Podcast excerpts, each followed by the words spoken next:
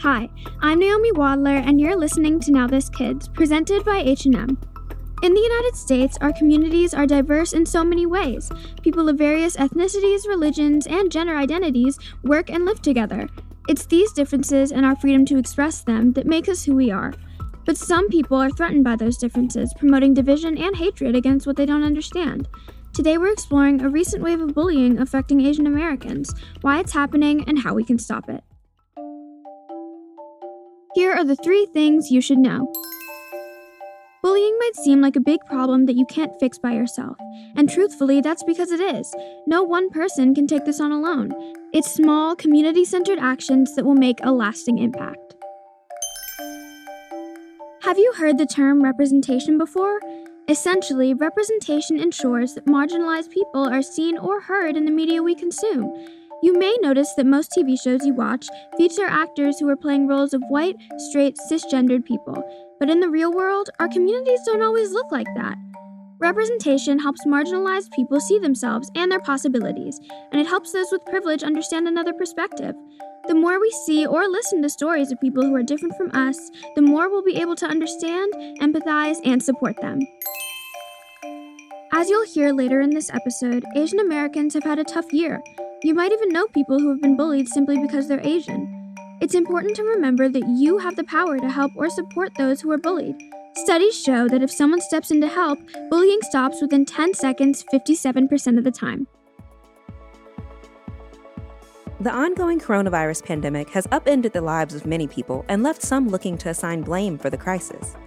Since COVID 19 was first detected in Wuhan, China, people of Asian descent around the world have become targets of racism and bullying. Throughout the past year during the pandemic, attacks on Asian Americans and Pacific Islanders increased dramatically, with more than 3,700 incidents reported in the U.S. Meet Emily Koo and Joyce Y. Lee. Hi, everyone. Hi, everybody. Authors of the children's book Young, Proud, and Seungji. They're going to talk about how we can all have meaningful conversations about anti Asian bullying and racism. My name is Joyce Lee. I'm a PhD candidate in the Joint PhD program in social work and developmental psychology at the University of Michigan. I study family processes that benefit children's socio and emotional development. Hi, everybody. My name is Emily Koo. I am a current Master's of Social Work student at the University of Michigan, and I am studying community organizing and community and social systems you know, as Asian Americans, I think we were looking for some type of resource, right, to address topics around race, identity, equity, justice, especially geared towards kind of a younger audience, because some of these topics can be heavy, right? The motivation behind Young, Proud, and Seungji was essentially to encourage and support the Asian American communities, especially in a time right like right now where um, a lot was going on, right? So a lot of confusion, especially with the younger ones. So how can we create some type of context and language to create a sense of peace in a way um, that's happening around the world? Young, Proud, and Seungji is available for free as a downloadable PDF. We wanted to make sure the book was reaching a diverse audience, you know, socioeconomic status. Within the Asian American community, it's an incredibly diverse group of people with different sort of backgrounds and classes and ethnic groups. And um, it was really important that this was a free resource available to everybody and anyone who wanted to read it. A lot of the characters and narratives were based on real life stories, real life people, and real life environments. And we were really influenced by that. Um, Seungji is actually a name of a friend, a really close friend of mine who's a current DACA recipient. And Joyce's son is actually um, was the little baby in, in the book.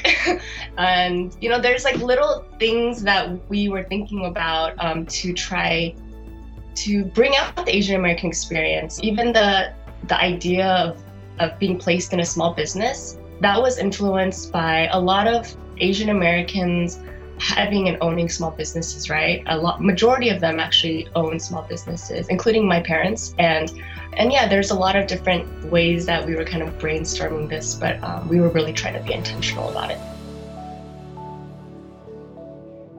Yeah, we have um, received actually quite a bit of feedback from the community, um, including parents, children, which are like the most precious thing to be able to hear from them directly that, you know, they could relate that they finally see somebody who represents them or who looks like them in the book. That's tremendous. Um, we've had a few principals reaching out that this was so timely, that this was important, that they're so grateful that the material is available for free for teachers and educators and themselves. Their personal experiences with microaggressions and bullying influenced how they wrote Young, Proud, and Seungji. I felt othered when I was younger, when I was in middle school, and I was living in a small rural town. And I remember I was the daughter of the one of very few business owners, um, restaurant owners. And when I went to school, I was kind of known as the Empress Girl because our restaurant was named Empress. I felt weird and unaccepted and just not included in conversations. And yeah it was kind of it was very hurtful. I don't think i realized how much it has affected the growth me personally and how much now i'm like an advocate of really trying to fight against things like anti-bullying or you know advocating for communities that are dealing with stuff like this too right? So it's it's definitely something that has allowed me to create essentially a passion out of it. Um, I know we're talking about, you know, um, childhood experiences, but I want to sort of build on what Emily said that it doesn't stop when you're an adult, right? And my incident involved this really good colleague of mine basically asking um, whether I was going to go back to my country after I was done with my PhD program. And I had to gently correct her, saying, Hey, I'm actually from Davis, California, you know, and this is my home, and I'm American just like you. you know, so there was a moment like that not too long ago where I felt like I was gently educating my colleague about how I belong. People who look like me belong in this country, and we have, you know, the rights as Americans just like any other American would. Emily and Joyce encourage others to let kindness inform how they speak about COVID 19 and Asian Americans. Using terms like China virus, Wuhan virus and Kung flu are so harmful to our communities because it stigmatizes. Especially when we think about how these information is being spread around such powerful bodies in the world, it's even more dangerous, right? So I think that this is so dangerous because it essentially approves some some acts of violence that are happening, right? Right, your reaction to you know the person or that group might be negative and we don't want to promote that. We don't want our children to feel that and to have that implicit bias. Like emily was saying to have the former president and other leaders adopt this language gives validation that you can do this on a daily basis, and that's not okay, right? And I think using the correct term, which is COVID 19 or SARS CoV 2, whatever you want to call it, you know, that was deliberately selected so we don't stigmatize, so that we don't attach a race group uh, to this virus. So I think that's critically important. If you see something that's not right, if you see something that's wrong, speak out against it. And that's kind of what we were trying to um, show in Young Proud and Seungji was was doing just that. I think about the golden rule. So thinking about how would you like to be treated during this time? Would you like to be blamed for bringing COVID 19 to this country and spreading it to everybody? No, that's really, really hurtful. So, thinking about how you'd like to be treated and applying those same sort of things that you would want to how you treat other people, I think is really important. Let's talk about appreciating the perspective of others. A person's perspective is how they view a situation. This can be taken literally. As a short person, I may have a different perspective of a concert than a tall person. Perspective can also be interpreted figuratively. As a black woman, I have a different understanding of the world than a white woman might have. It's important that we respect each other's perspectives and don't make others feel like their feelings don't matter. We can learn so much from simply listening to each other using the differences that make us unique to create a kinder and more inclusive world.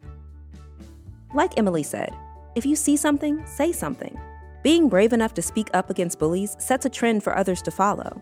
And if you can't defend someone who's being bullied, you can always comfort them after, reassure them that someone cares about them and that they are perfect exactly as they are. Our diverse community only works if we take care of one another so we have to remember to treat everyone with the respect and understanding we'd want for ourselves. This episode is sponsored by H&M. who is on a mission to platform the people of the future, the world's youth.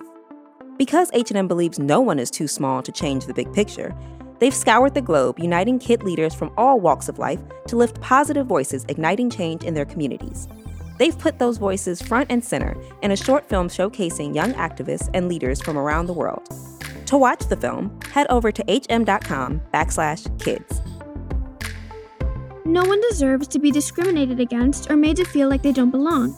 Do your part to learn more about communities and cultures you're unfamiliar with. Educating ourselves about each other's experiences makes it easier for us to recognize and call out bullying when it's happening. Being human means being on the same team, and I don't know about you, but I always have my teammates' backs. Thanks for listening to today's episode of Now This Kids, produced in collaboration with Edit Audio. If you liked it and found it helpful, please share it with a friend. See you next time.